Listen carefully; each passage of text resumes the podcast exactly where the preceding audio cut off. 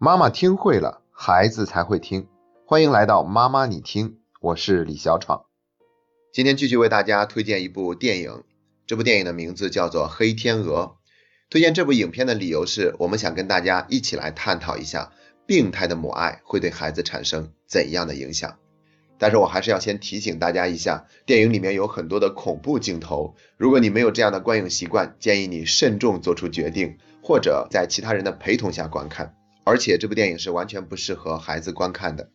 先来介绍一下这部影片。影片中女主人公的妈妈原本是一个芭蕾舞演员，可惜遇人不淑，碰到了一个不负责任的男人，生下了私生女妮娜，这也终结了她的舞蹈生涯。从此她开始一个人全心全意的照料女儿，而且她把自己未完成的心愿全部都寄托在女儿身上。同时，这个妈妈很害怕女儿会走上自己的老路，所以对孩子进行了全方位的保护。随着孩子年龄的增长，这份保护也渐渐的变成了一份控制，变成了索取，不再是看孩子需要什么样的爱，而是首先为了满足他自己。妮娜的整个卧室都是粉红色的，而且放着各种各样的洋娃娃，这看起来完全不像是一个成年人的房间。很显然，母亲不希望妮娜长大，因为一个长大的孩子是不需要母亲那么多的帮助和关怀的。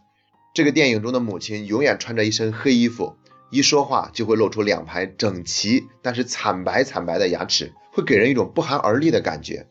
我记得里面有一个情节是母亲买回来一个蛋糕要庆祝一下，妮娜刚刚表达了不想吃的意思，她就说好吧，那就把整个蛋糕扔掉，直到女儿表示道歉并同意吃一点，她才重新露出笑容。这个情节让我感觉特别的压抑，可以说是她把母亲的那份控制给展现的淋漓尽致。而且妮娜因为她母亲的这份强烈的束缚，也有了强迫症，不停的抓挠自己的身体。那她母亲呢，会随时不顾及女儿的感受，脱掉她的衣服，检查她的身上有没有挠伤，并且不由分说亲自为她的女儿来剪指甲。就是在这样的一个背景之下，剧中的男主角，也就是妮娜的芭蕾舞老师，给她安排了一个最重要的角色，演天鹅皇后，但她要一人分饰两角。既要演好纯真无邪的白天鹅，还要演好邪恶魅惑的黑天鹅。他老师给他的评价就是：你所有的动作都非常的标准，但没有灵气，没有一份情感在里面。你这样的状态完全可以演好一个纯真无邪的白天鹅，但是你根本不可能演好黑天鹅这个角色。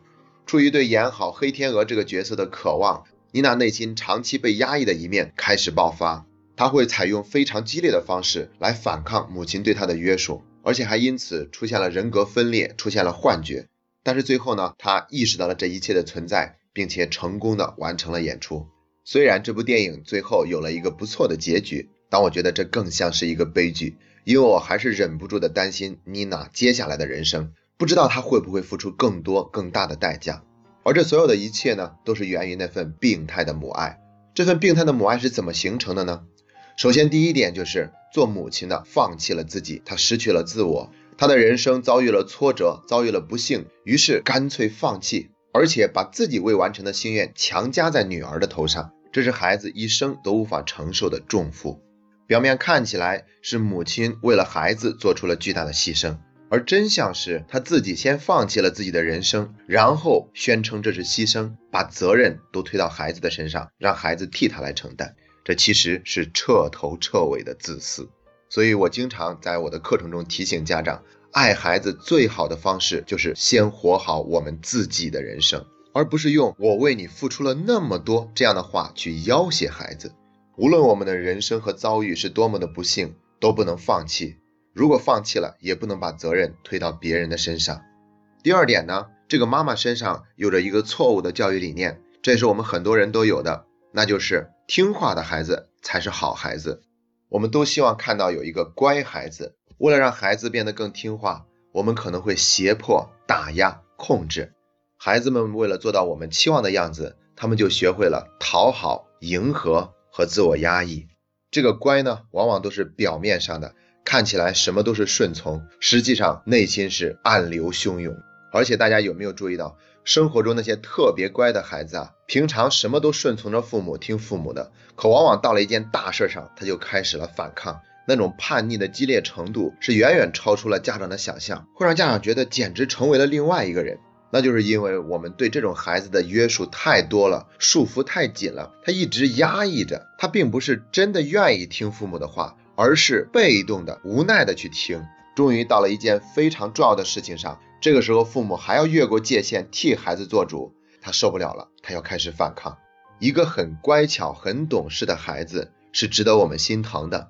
因为他们往往都做出了太多自我的牺牲、自我的压抑，而那份压抑一旦积累到一定程度，需要爆发的时候，往往会以一种极具破坏力的方式出现，就会像片中的女主角妮娜一样，制造了那么多的痛苦，也付出了很大的代价。所以，我们还会继续愿意追求培养一个乖孩子吗？今天我们推荐这部电影，也是在兑现林妙可那期节目的一个承诺，同时也是再次告诉大家要活好自己，尊重界限，学会放手，因为真正的母爱就是一场得体的退出。今天的分享就到这里，